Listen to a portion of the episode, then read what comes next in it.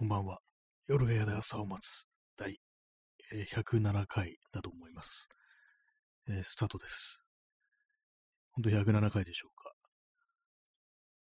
か。108回ですね。108回でした。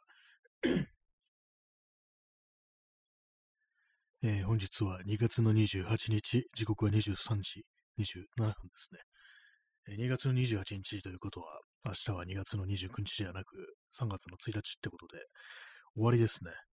2月がもう終わり。やっぱり早いですね、2月は早いです。ほんと、3日だけなのに、3日だけ短いのに、ね、なんかすごく、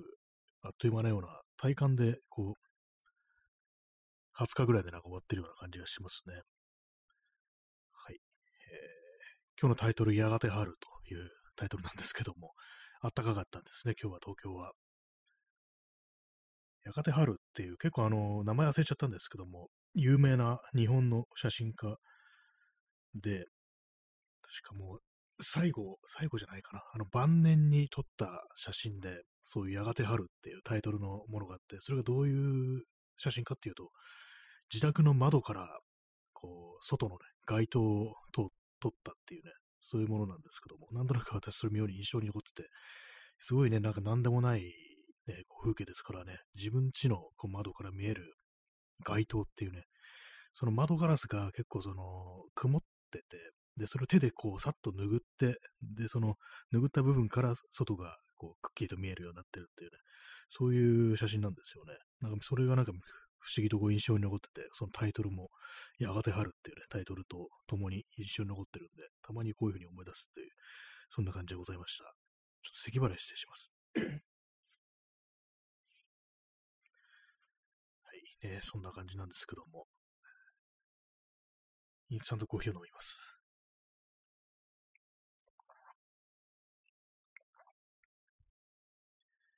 今日は火曜日ですね。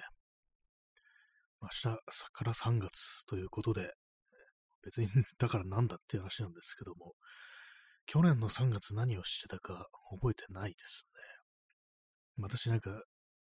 写真を撮ってると、だいたいまあ、この年のこのぐらいの時期何してたかなって思ったときは、だいたいその自分の撮った写真をこう、見てね、あ、こんな感じだったって思い出すんですけども、たまにそれ見てもわからないときっていうのがありますね。あれ何だったっけみたいな、こんな写真撮った記憶ないな、みたいなのがたまにあるんですけども、まあでもだいたい記憶が蘇ってきますね、写真を見ると。まあ、言葉だけでは難しく、写真だけでも難しく、ね、でなんか自分の記憶ってものをしっかりと定着させるんであれば、その写真を撮って、その上に言葉という形でも、まあ、日記みたいな、そういうもので残しておくっていうのがいいのかなというふうに思いますけども、そんなふうに、ね、そこまでして覚えておかなきゃいけないことって、そんなにあるんだろうかっていうことは、ちょっと思ったりしますね。まあ、でもあったかいとちょっとね、いいですね。こういうふうにラジオトークとかやってても、足元が冷たくないっていうのがあるんで、よくね、私、しょっちゅう、やってましたね。やってましたっていうか、その、電気毛布を段ボール箱の中に入れて、そこに足を突っ込むところでやってたんですけども、さすがに今日みたいにあったかい日だと、全然大丈夫ですね。ストロムさん、収録ギフト応募券、ありがとうございます。ね、なんかこれがあると、こう、オリジナルのウィフトがなんかこう作ってもらえるみたいな、そういうやつだと思うんですけども、ね、ありがとうございます。そして、ストロムさん、今来ました。ね、はい。そういう感じで、大体まあこんな感じでこう、今日も始めていきたいというふうに思っております。はい。ありがとうございます。P さん、2月サンクスギフト、そしてお帰りのギフトいただきました。ありがとうございます。そうですね、まだ2月っていうね、感じですからね。なんかこう、あれですね、季節物っていうのはなんかこう、いいものですね。その時しかないギフトというのは非常にありがたいなというふうに思います。ありがとうございます。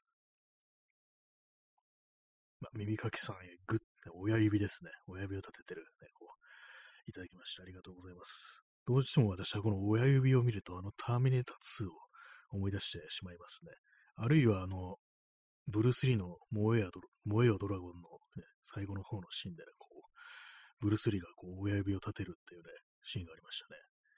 なんか妙にね、その時のブルース・リーの親指が結構、誇張、その、すごくね、反ってるんですよね、なんか親指が。なんかもう、そのね、グッジョブっていうのを最大限に表すと、やっぱ親指がかなりもう反るんだなと、力が入るんだなというふうにね、思いましたね。なんかそれだけ妙に覚えてますね。コーヒーを飲みます。今日の最高気温19度ですね。昨日なんか確か昨日の予報だと10ね、こう4度とかだったと思うんですけど、それよりもね、ぐっとこう上がりましたね。確かに暖かかったです。外歩いてね、なんか寒いっていうね、気持ちにならなかったですね。一昨日とかね、かなり風がこう強くって、割としんどかったんですけども、急になんかね、こう春めいてきたなと、こう3月という日に合わせたのかななんていうことを思いますけども、昔は本当寒いの好きだったんですけどもね、春よりもなんか冬の方がね、こう、まあ、季節の中で冬が一番好きだったっていう、まあ、そういう人間だったんですけども、なんかだんだんこう寒いのがこう嫌になってきて、ちょっとね、今年なんかもうついにこう春というものをなんか、ね、こう喜びの気持ちでもってこうね、迎え入れるみたいな、そんな気持ちになっております。はい。まあ、そのようなね、こう、2月最終日なんですけども、ね、こういうふうになんか区切りみたいな日、ね、今日は2月のね、こう終わりの日だなとか、そういうふうな、ね、こう、のがあると、なんかこう、ね、なんか不思議なんですけど、ラジオトークやっとこうみたいなね、よくわからないんですけども、そういう気分になりますね。別に何でもいいんですけどもね。まあ、とはいえ、そう、ね、こう、何か起きるわけでもなく、今日という日は特に何もこうありませんでしたね。全くなんか全然思い出せないですね。何があったのかね。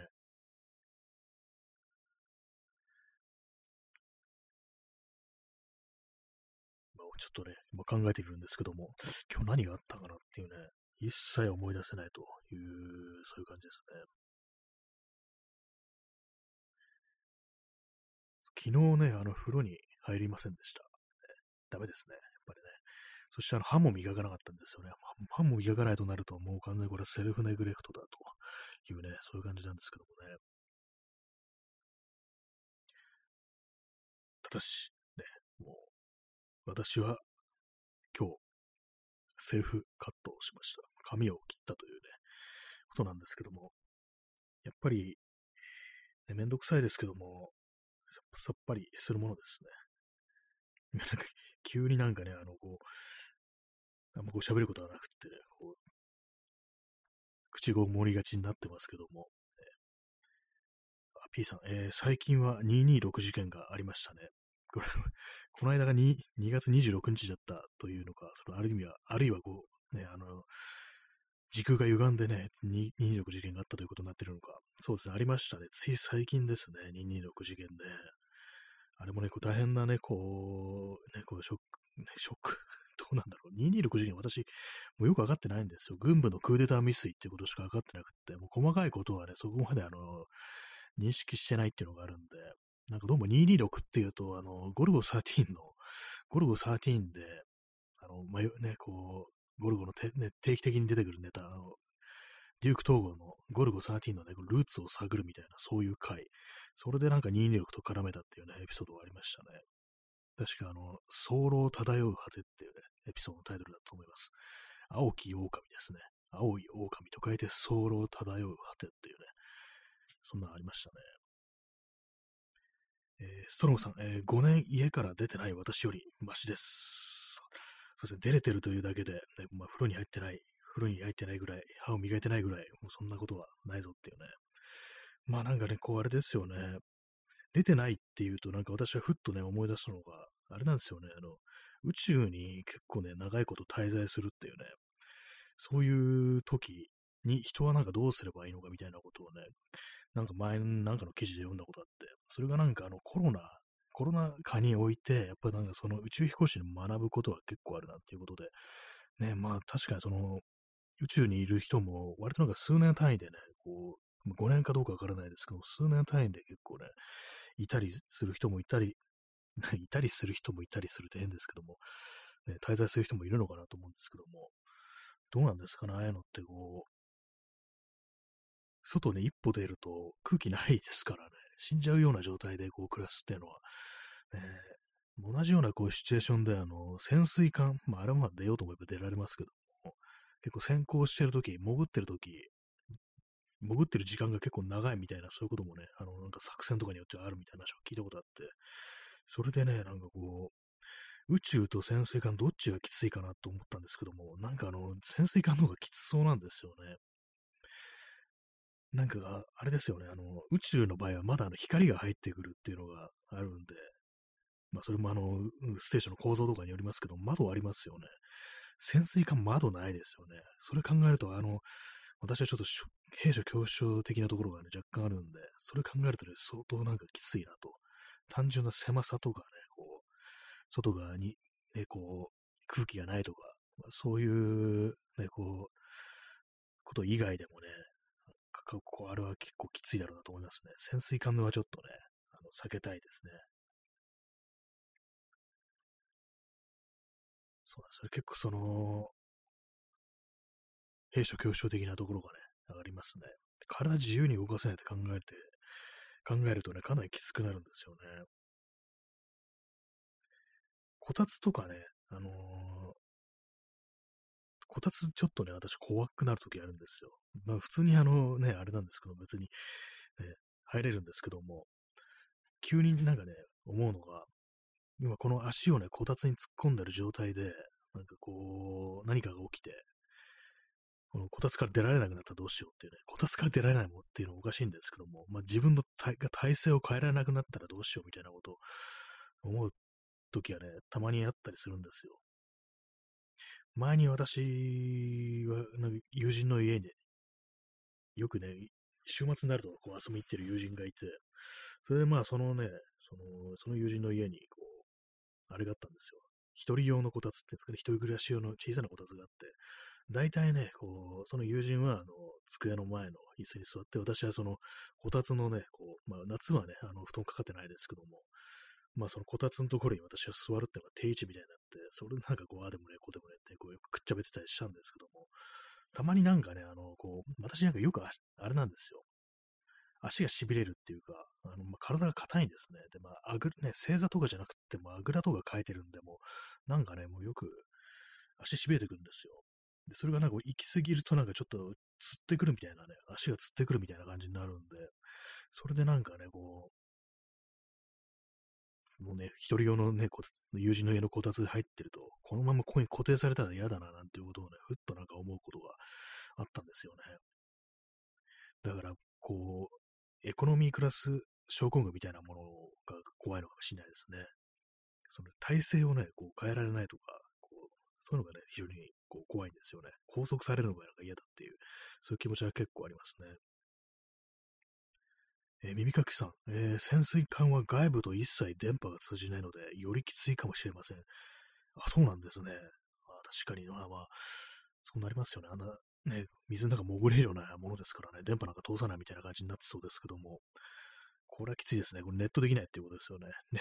ネットできないっていうのはかなりきついかもしれないですね。一切外部とね、何もやり取りできないっていうのはね、これは宇宙船以上の、ね、宇宙ステーション以上のね、こうかなりね、こう、やばいですよね。なんか潜水が嫌だな、すごく。全然宇宙の方がマシな気がしてきました。ちょっと帰るにはね、遠いですけども、地球までね。潜水艦もね、浮上さえすればっていう感じですけども、でもちょっとね、環境的にはなんか潜水艦の方がきつくね、やっぱり思えてきましたね。P さん、8月にベルリンオリンピックがあり、社会は浮かされているようですが、この社会の行く末に漠然とした不安を感じます。あ、そうなんですね。全然知りませんでした。ベルリンオリンピックあるんだっていうね。そうなんですね。浮かれてるんですね。なんか私のこう、なんかこう、見るね、こう、ツイッターのタイムラインだとか、こう、ニュースとか、そういうものではなんか全然こう、わかんなかったんですけども、この社会の行く末に漠然とした不安を感じます。そうですね。ほんとなんか、ねえ、そうなんですよね。もはや、ね、こう、ぼんやりとした不安っていう、なんか芥川龍之介になっちゃいますけども、なんかね、全然こう、いいね、あれがないですよね。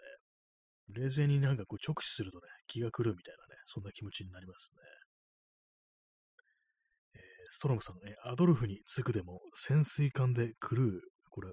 描写っていう風になってますね。描写ですね、多分ね。そうなんですね、やっぱり、戦争中、U ボートですかね、ドイツ軍のね、こう、潜水艦ということで、確か私もなんか、潜水艦の、ね、乗組員になったら狂ってしまうかもしれないです。ただでさえね、戦争なんて嫌なのにね、兵士になりたくないのに、ね、なおかつ、なんかこう、潜水艦みたいなことに閉じ込められるっていうのは相当もきついなっていうね、よくなんか映画の中とかで見ると、なんかベッドとか、二段ベッドとかでなんかその乗組員がね、こう寝起きしたりしてるのありますけども、まあ、なんだろう、あれなんか第二次大戦とかいう時代だったからなのかわからないですけども、とにかく狭いっていうのがね、なんかそういう印象としてあって、まあなんかの戦争映画で見たと思うんですけども、ちょっとあれはね、本当にきついなと思いますね。絶対に避けたい。もう宇宙ステーションよりやばいっていうね、感じがしますね。耳かきさん、なので潜水艦の乗組員は自分たちのみで考えて行動しなくてはならないので、なかなかハードです。宇宙もハードには違いないですが、まあそうなんですね。外部の、ね、こう本部からの指示みたいなものがこうないっていう感じで、単独行動っていうか、ね、まあ、そういう感じになっちゃいますよね。そうなるとかなりのこう切れ者じゃないとっていう、ね、感じになりますよね。艦長とかもね。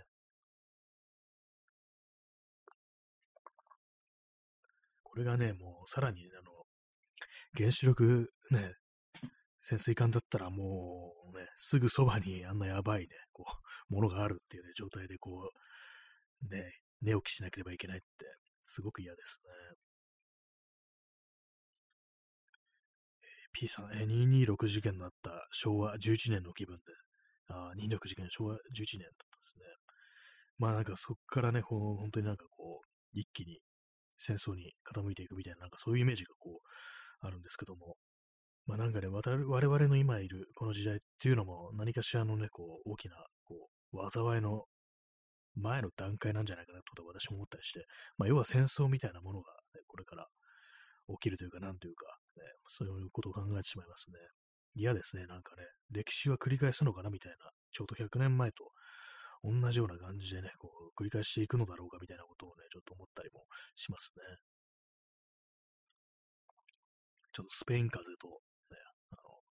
新型コロナっていうのがなんかすごく符合するような、ね、感じでね、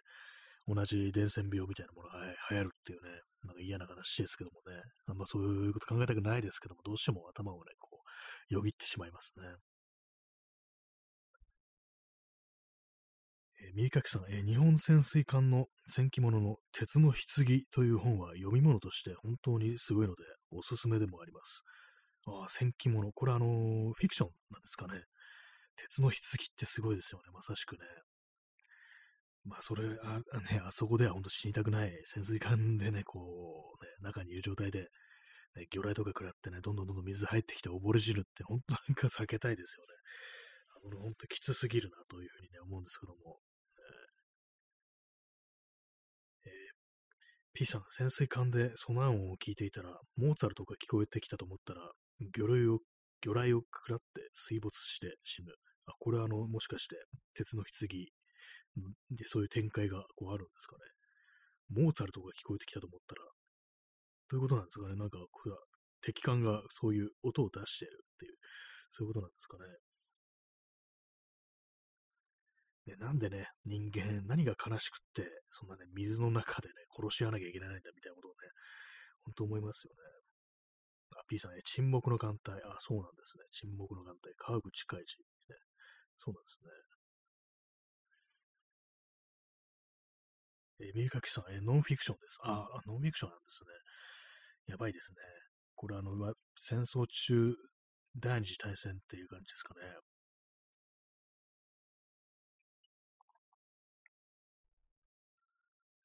鉄の棺、言えてみようだとは思いますけども、本当なんかこう、すごくだんだん考えてきたらだんだん怖くなってきましたね。もともと怖いですけども、ただでさえ狭くて嫌なのに、その中でね、こう、いつ、ね、攻撃されるかわからないみたいなね、そんなことを考えてる。ね、どうやって、こう、正気を保てばいいんだろうかって、普通に本当に狂いそうですね、なんかね。全然なんか宇宙がまともにね、こう燃えてきました。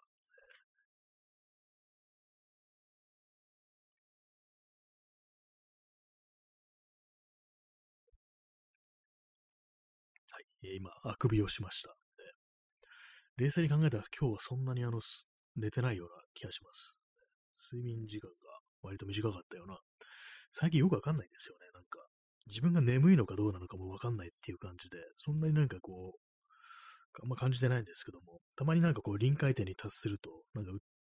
急になんかうつらうつらし始めるみたいな感じになって、ね、よくわかんないんですよね。自分のなんかこう、その体みたいなものがよくわからなくなってます。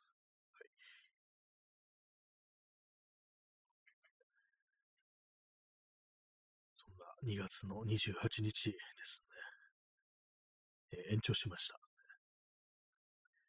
P さん、兵士は自分の身の回りのすべてが棺みたいな状況かも。ああ、そうですね。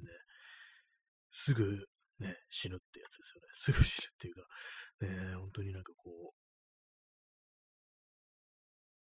いつ死んでもおかしくないという状態でね、こう、やっていかなきゃいけないっていうね、よくなんかこう、戦争映画とか、特にアメリカとかでね、米軍とかでね、妙にハイテンションな感じでこう銃をぶっ放してるみたいな、ね、こうそういう描写とかこうあったりしますけども、あれもなんかね、こう、正気を保つには、そういう感じのなんか、ね、こう、ノリでいかないと、あまりにもきついなんていうね、そんな話を聞くことがありますね。まあなんですよ、自分は、本当、軍隊で戦争だってのは本当なんか絶対に行きたくないですね。あれ以上に合わないものなんてないんじゃないかなというふうに、こうね、思ったりしますね。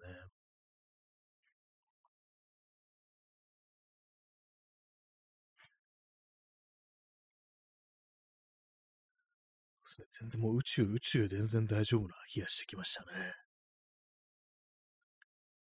でもちょっと嫌なのが、宇宙で、あれですね、大気圏突入するときに、なんかこう失敗して燃え尽きるのはちょっと嫌だなというふうに思いますね。あれは怖いかもしれないです。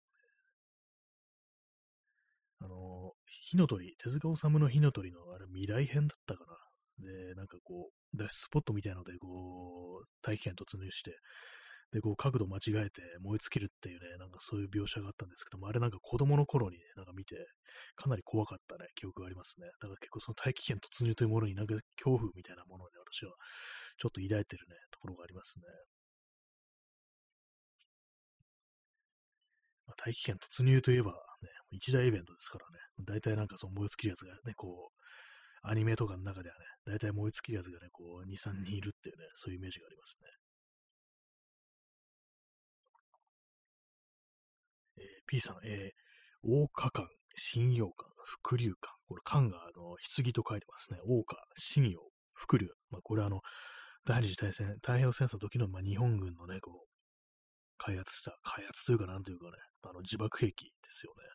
人の命というと、引き換えになんかこう、敵にこう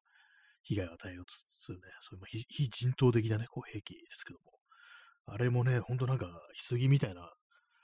感じではありましたよね。桜花でしたっけ、そのなんか、水の中にね、こう入って、魚雷みたいにね、こう、突っ込んでいくっていうね、よくあんなもん思いついたなと思いますね。魚雷をなんか人間がなんか操縦するみたいな感じで、凄まじいですよね。人間の命なんだと思ってんだろうって、本当思いますね、あれね。本当なんか、それがなんかね、ウジ虫みたいに湧いて出るものような、ね、ものに思ってるのかっていうね、まあ今の言い方はウジ虫に失礼ですけども、ね、あれは卵からね、帰ってるわけですからね。でも本当なんかその感じでなんか人間の命を扱ってたっていうのがね、こう自分のこう生まれた国だっていうね、そういうことの恐怖っていうのがね、やっぱありますね。考えられないなっていう。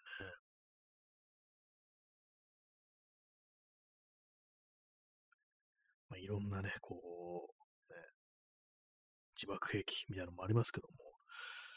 日本のそのね、神風特攻隊以前に、ああいう自爆兵器的なものってあったんですかね。まあ、その戦争の歴史だとか兵器の歴史みたいなものは私よくわからないんですけども、本当に過去遠い昔、ね、こう、歴史を辿っていくと、ああいうような、こう、ものってのはあったんですかね。あんまその辺のことをなんかよく知らないんですけども、聞いたことないですよね。耳かきさん、人間魚雷は当時のアメリカ人がかなりの数が PTSD になったのもうなずけます。彼らからしたら合理性が全くなく恐怖だったらしいです。ああ、そうですよね。人のね、こう自分の命顧みず何かがね、こうその爆弾と共になってね、こう突っ込んでくるっていう、考えられないですよね。そうなんですよね。本当にね。なんでっていうね、不気味な、ね、こう感じを覚えるっていうのは、PTSD にさせるっていうね、まあ、この PTSD になったっていうことを思って、そうだってね、人間よりは成功だったなんていう風になんかこう、言いそうなね、なんかこう、そのね、右翼とかがいそうでちょっと怖くはありますけども、何なんですかね、こうなぜ命が軽いのかっていうね、こういうことを思うんですけども、たまになんかね、私、ツイッターで書くことで、日本人は残機性だから、命の価値が軽いっていうね、なんかそういうことをなんかたまに書くことありますね。残機性っていうね、昔のなんかね、こうビデオゲームみたいな感じでね、こうね、手持ちのね、駒みたいなのがあってね、こう、一回死んでもね、なんかその、一期、二期、三期と残ってればね、次々とね、こう出てくるみたいな、そういう感じで、人間もそのような感じでね、こう、考えてるっていうね、日本人は残機性であるみたいなね、そんなことをつぶやいた記憶がこうありますね。P さん、日程はまるで巨大な棺、まあ、大日本帝国は、それ自体がもう棺となってるね、そういう感じですよね。まあ、我々もね、それも一緒になってね、昔の、ね、こう天皇がね、こう死ぬと古墳にね、こう埋められるんですけども、まあ、そのついでというか、ね、そういう感じ、ついでっていうか、なんていうかね、こう、一緒にね、なんか埋められちゃうみたいなね、なんかそんなものなのかもしれないですね。まあ、これ、火の鳥で、なんかありましたね。手塚治虫の。なんか今日、火の鳥の話しますね。まあ、一緒に埋められるっていうのは、なんかこう、いろんなね、こう、文明であったらしいですけども、ね。今日なんかかなり喋りが適当になってますね。あんまり言葉が出てこないんで。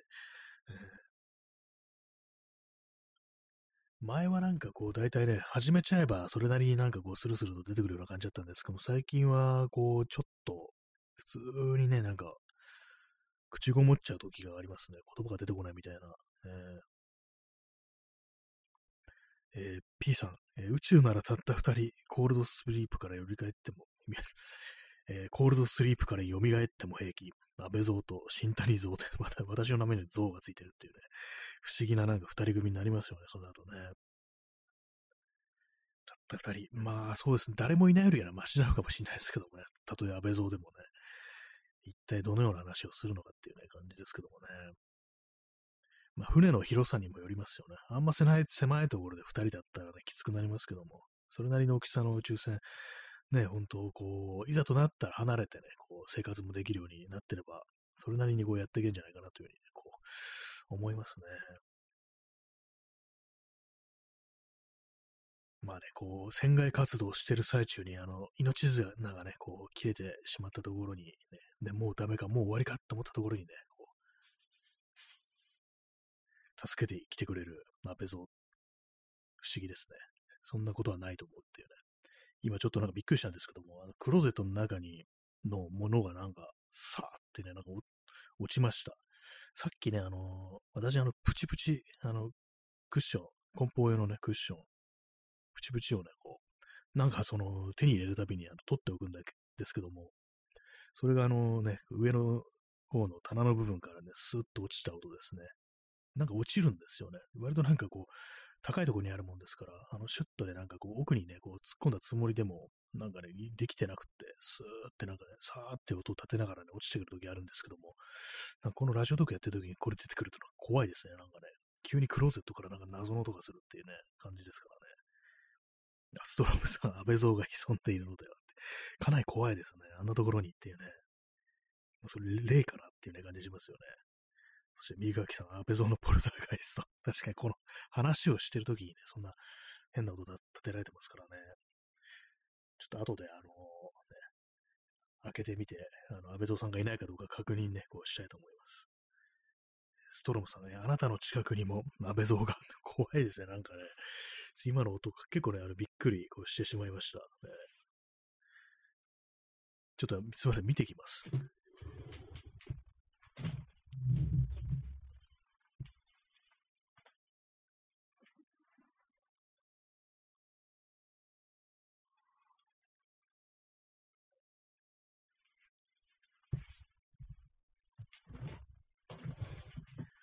大丈夫でした。普通のプチプチでした。落ちてたのは、ね。怖いですね。安倍蔵さんはいませんでしたね。はい。割となんか珍しくライブ感のあるね、ことをしてしまいましたけども。P さん、しかし、航行補助ロボットアスホールは許されず、スペースデブリ破壊を質量物体として使用。なんかもう、よくわかんなくなってますけども、ね、アスホールっていうね、なんかもう出来上がってますよね、設定がある程度ね、こう、遠い未来にね、コールドスリープから蘇ったね、私とね、こう、某安倍蔵さんと、ね、ロボットに AI みたいな感じでね、こう、人格がなんかその、マシーンにね、こうインストールされてる、ね、某麻生太郎さんね、その3人組みたいな感じでね、3人というかなんというかね、1人人間じゃないですけども、そういうなんかね、こう、スペースコメディですよね。そんなものがなんか設定みたいなの出来上がってますけども。あ、ソウルはね、なんかそういう感じで、こう、だいたいいつも体張ってね、こう、オチをつけるっていうね、そんなキャラクターになってますね。そう、ぶつけられちゃうんですよね。スペースデブリ破壊を出力物体っていうね。邪魔なものあったらね、こう、アスホールぶつけとけって感じでね、こう、マスドライバーで射出してね、思いっきりね、すごい勢いでね、こうドカーンとぶつけてね、こう、爆散するみたいなね、そういうオチで、こう、だいたいエピソード終わるっていうね、感じですけども、ね。マスドライバーっていうことを普通に使うんじゃないっていう感じですけども、よくわかってないんですよ、あんまりね。私の中でマスドライバーっていうのは、こう、なんか、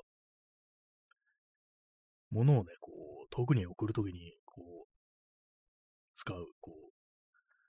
カタパルトみたいなものっていうね、そういうイメージがこう、あるんですけども、どうなんでしょうか。よくわかんないですね。あれで初めて知りましたね、名前が思い出せないです。なんだったかな、あれです、デビッド・ボーイの息子が監督の映画です。映画ですって、めちゃくちゃですよね、これ。月がどうのこうのっていうタイトル、もう全然あれですね。月となんか男っていうのがなんかタイトルになってるような気がします。今、月男で検索してます。さすがに出てこないですね。デビッド・ボーイの息子何でしたっけ？ダンカンなんとかでしたっけ？それもデビッド・ボーイ息子で検索しよう。失礼ですね。なんかね、本人の名前覚えてないっていうね。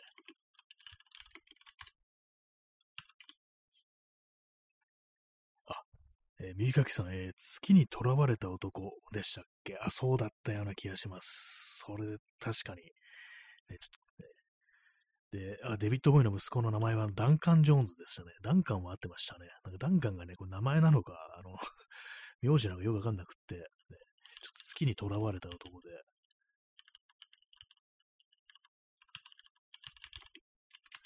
確かそれだったと思いますね。あ、そうですね。月に捉えたとこ、ね、出てきました。合ってましたね。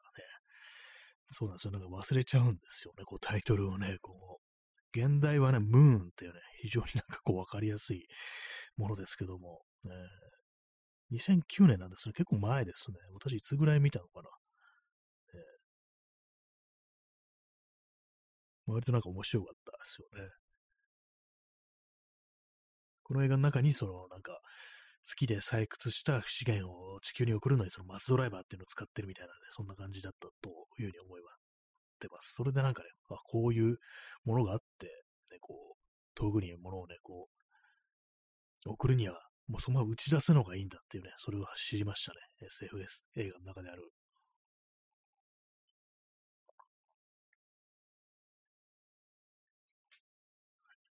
P さん、あなたの親愛なる隣人、安倍蔵マン。怖いですね。なんかホラーですね。なんかブギーマンとか、なんかスレンダーマンみたいな、なんかそんな感じになってますけども、ね。家の中に潜んでるっていうね。いつの間にかいるっていうね。安倍蔵さん。非常に怖いですね。まあ、さっきもね、クローゼットの中見たけど、なんかね、うまいことね、隙間に隠れてたりしたのかもしれないですね。実際は安倍蔵さんがいるのかもしれないです。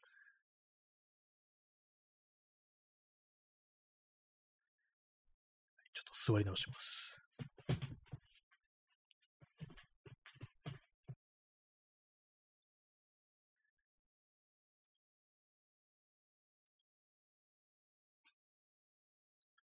この映画ね、月に捉えた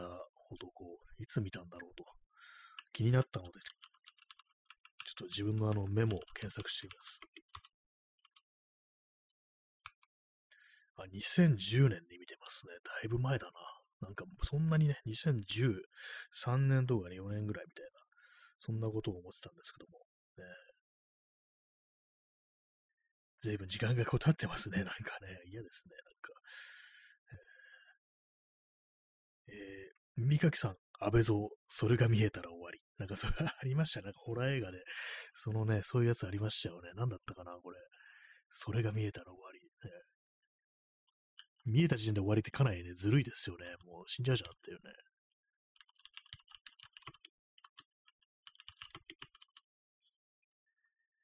ね。あ、イットですね。イットですね。新しい方のイットの、サブタイトルが、それが見えたら終わりっていうね、そういうことだったらしいです。私見てないですよ。古いのも見てないですね。でもなんか非常に怖いね、作品だということは聞いたことあります。っていうか、新しいのっていうか、あれですね、続編、確かそうですね、続編ですよね。それが見えたら終わりっていうね、もう確かに終わりかもしれないっていうね。P さん、元ネタはスパイダーマン。あなたの親愛なる隣人、スパイダーマンっていうね。あ、確かにスパイダーマンってそういうところありますよね。親しみのある、ね、キャラクターですからね。ヒーローの中でも割となんかこう街に溶け込んでるというようなね、なんかそういうところがありますからね。ソロムさん、エイリアン VS アバター VS 安倍蔵ってなんかもう三つどもえになってますけども、なんかありましたよね、エイリアン VS アバターっていうね、なんか見るからになんかもうなんか勘違いさせずね、こう借りさせようとしてるなみたいな感じのね、こうたまにね、そういうの出てきますからね、あれもなんかね、タイトルがね、オリジナルのタイトルどうなってんだろうって思うんですけども、ね、見てみるとなんか全然関係なかったりするんですよね。少しも寄せてないみたいなね。まだなんかパクろうとしてんだったらまだいいんですけども、なんか1ミリもかすってないみたいな状態で、こう、放題だけがそういう感じでね、こう、勘違いさせるみたいなそういうものがありますね。そこに安倍蔵が加わってくるっていうね、かなりね、怖いですけども、ね、結構強いのかなみたいなね、ことをちょっと思っちゃったりしますけどもね。VS ものはなんか本当何人でもね、何人でもこう適用できますからね。エイリアン VS、アバター VS っていうね、してね。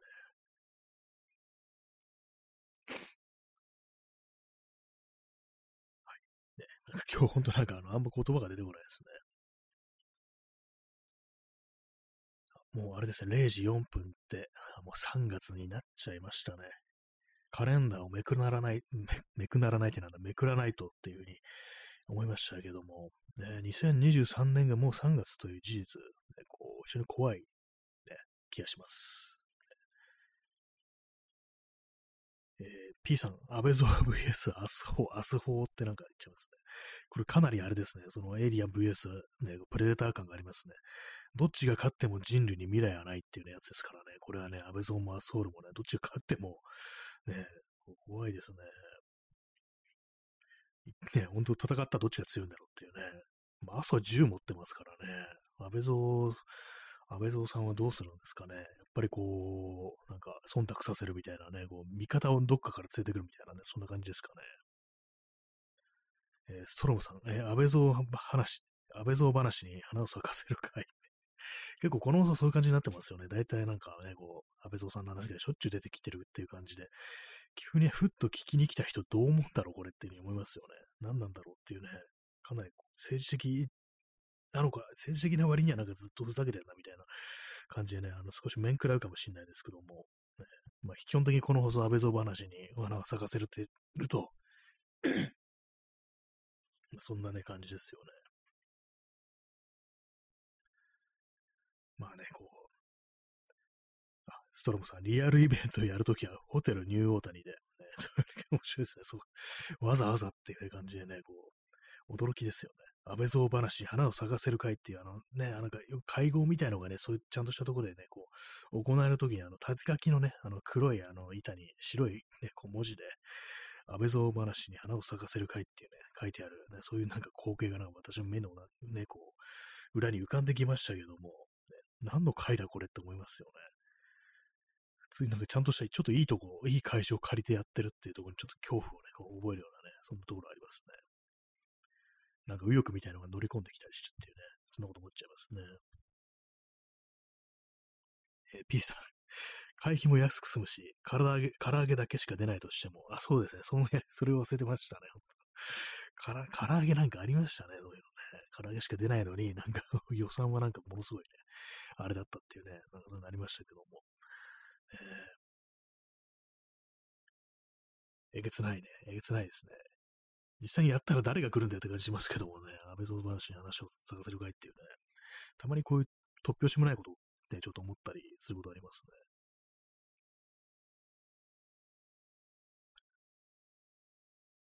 唐揚げね、唐揚げ。唐揚げって結構難しいですよね。中までね、味が、なかなか染みないですよね、あれね。漬け込んだりしますけども。なんかね、割となんか、唐揚げね、これがうまいっていう唐揚げって、あんま食べたことない気がするんですよね。学食の唐揚げは結構美味しかったような気がします。そして、今はもうないですけど、昔西荻窪というか、杉並区の桃井、ね、4丁目だったかな、にあった弁当屋の唐揚げがめちゃくちゃでかくて、美味しかったですね。そんなローカル話知らないよって感じだと思うんですけども、ね、たまに思い出すんですよね、こう弁当屋の弁当、ね。私の友人がね、桃井に住んでいて、それでね、なんかこう、遊びに行くときに、そこで弁当を買って食べるなんていうね、ことをしてましたね。そんなどうでもいい話聞かされてもって感じですけどもね。P さん、少年、安倍蔵と麻生は仲がいいから実現しないと思うけど、戦ったらどっちが強いの？でもこれが無邪気なね、あれですよね、強さ対決みたいな想像しますよね。子供はなんかこういうことをよく言いますからね。ここでね、仲がいいから実現しないと思うけどっていうね、これがなんかまた子供らしくて、まあいい感じですけども、ね、まあ、あれですよね、こう、プロレスとかでなんかこういう話をこうするね、子供とかがいたりしたのかなっていうふうに思いますね。どうなんですかね、戦ったらどっちが強いのってね、無責任。誰に聞いてるんだろうって思いますけどもね、これね、謎ですよね。戦うってなんだろうって思いますけどもね、肉弾戦なのかなっていうね、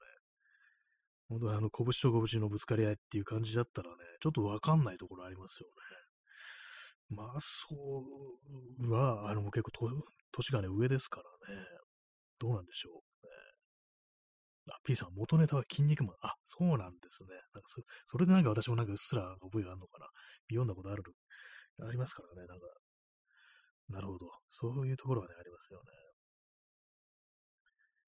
ね。耳かきさん、唐揚げはしっとりよはパリパリの好みが分かれますね。あ、そうですね。しっとりみたいなやつもありますよね。私はどっちかって言ったらパリパリな方がいいかなっていうね、感じですね。なんかね、なんか、結構難しいんですよね。こう、何がうまい唐揚げなのかっていうね、実際食べたことあっても、なんか実際これがね、こういう感じで、だからうまいんだっていう、それもね、なんかはっきりとなんか言えないような、ね、感じっていうのが、こうあったりして、私の昔ね、こうよく言ってた弁当屋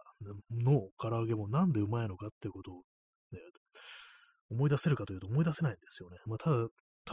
なんかうまかった、量が多かったみたいなことだけうっすらとしたね、こう感覚しか覚えてないんですけども。で、まあ、弁当屋の唐揚げって結構うまいっていうね。弁当屋の揚げ物はなんか大体うまいですね。しかも本当、何ですかね、チェーンとかじゃない、なんか街のお弁当屋さんみたいなっていう、ああいうのなんか本当間違いなくね、美味しいですからね。何なんでしょうか、あれは。P さん、耳かきさん、麻生、割と鍛えてますからね。やっぱそうなんですかね。なんか、年の割にはまあ元気だっていうのがありますからね。割とその気にしてるのかもしれないですよね。そうなると、安倍さんね、安倍さんどうだろう。ね、ちょっとハンディキャップあるかなっていうね、持病みたいなものもね、ありましたしね。まあでも治ったっつってたのかな。よくわかんないですけどもね。実際なんかこうね、素手でのファイトだったらどっちが勝つんだろうみたいなね、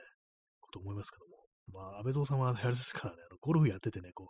バンカー、砂地みたいになってるとこ、あそこで思いっきりこけるっていうことやってましたからね、もしかしたら運動神経に難があるのかなみたいなね、ことがあるかもしれないですね。P さん、唐揚げよりも竜田揚げの方が好みであることに気づいてしまいました。あ、そうですね。確かに私もどっちかって言ったら竜田揚げの方がいいよな。あの衣がなんかちょっと違うんですよね。粉が違うのかな。なんかあっちの方がなんか私と割となんか好きかもしれないですね。竜田揚げね。唐揚げね、なんだろう。はっきりとね、なんか、どう違うのかと言われるとよくわからないんですけども、確か竜田揚げのなんか衣の感じ、ね、ちょっと白っぽくなってる。なんかあれがなんか割と私、美味しいような、ね、気がしますね。ね、右かきさん、去年末、毎日腹筋をして鍛えてると言ってました。あ、そうなんですね。じゃあ、やっぱやってるんですね。なんか、麻生がね、なんか復帰してるのってあんま想像つかないようなね、ところありますけども、一応やってるんですね。まあ、筋トレはね、した方がね、いいですよね、基本的にはね。年を取れば、ね、取るほど、ね、鍛えた方がいいっていうね、まあ、動けるようになるかなっていうのが結構ありますよね。私も全然こう筋トレとかこうしてないですからね。前は結構定期的にやってたんですけども、よくないですね、本当にね。最近なんか私、動きがちょっと鈍くなってるような気がするんですよ。ちょっと怖いですね、なんかね。反応速度がなんか落ちてるようなこう気がしたりして、まあ運動不足っていうのがまあ一番でしょうね、本当にね。自転車乗ってる時とかそんな感じないんですけども、なんかそれ以外のなんか日常の動作とかがなんかうっすら遅いような気がするっていうね。まあ、よくわかんないですけど、まあ、ね、寝不足の時が多いっていうのもあるかもしれないですけども、普通にまあ、ね、こう不節制してるからそういうのになるのかなとは思うんですけども、ね、なんかこう動こうと思った時にスッと動けるようなね、そういう体で、まあ、ありたいなということは思うんですけども、本当なんかこう、全然筋トレしてないというね、お話でございました。最近なんかあれですね、よくなんかあんまりこう、元気ではない感じですね。まあ、それもこれも全てがね、あれですよね、この、社会というものに対する、こう、ぼんやりとした不安っていうね、そのせいなんじゃないかなと思います。コーヒーを飲みます。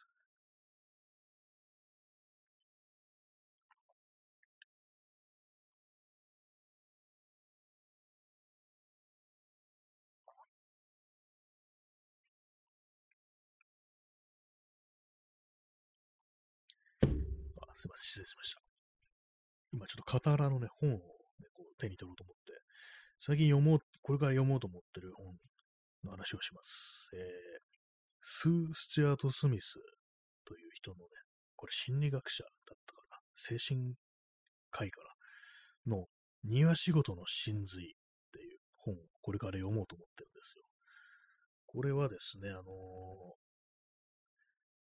庭いじりってものが、こうあれなんですよね。こういろんなこう人間のね、こういろいろこう癒す、こう、いろんなね、こう、ことに効くと、庭仕事はなんかね、すごく効くらしいんですよ。その、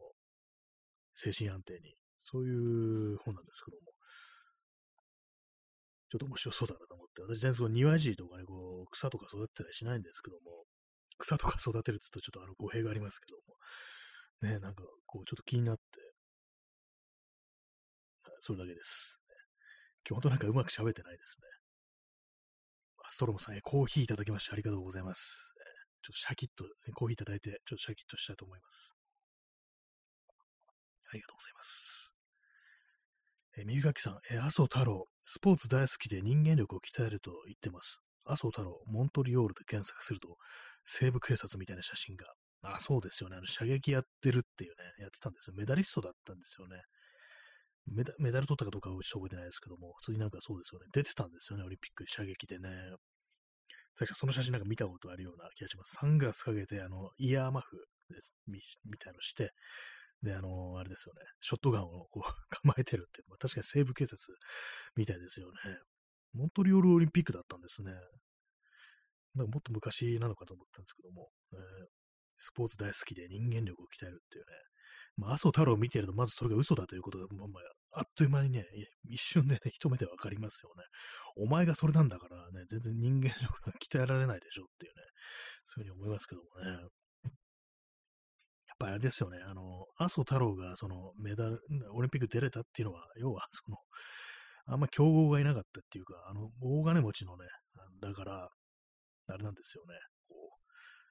う、めっちゃ打ちまくれたっていうね、銃を。だから出れたっていうね。私はそういうふうに思ってるんですけども、実際の才能があるとか、腕がいいとかじゃないんじゃないかなっていうね、こういくらでも打ち放題だったから、もう必然的になんかこう、ね、そうなると、オリンピックも出れるみたいな、ね、感じだったのじゃないかななんてことは私は割と思ってるような気がしますね。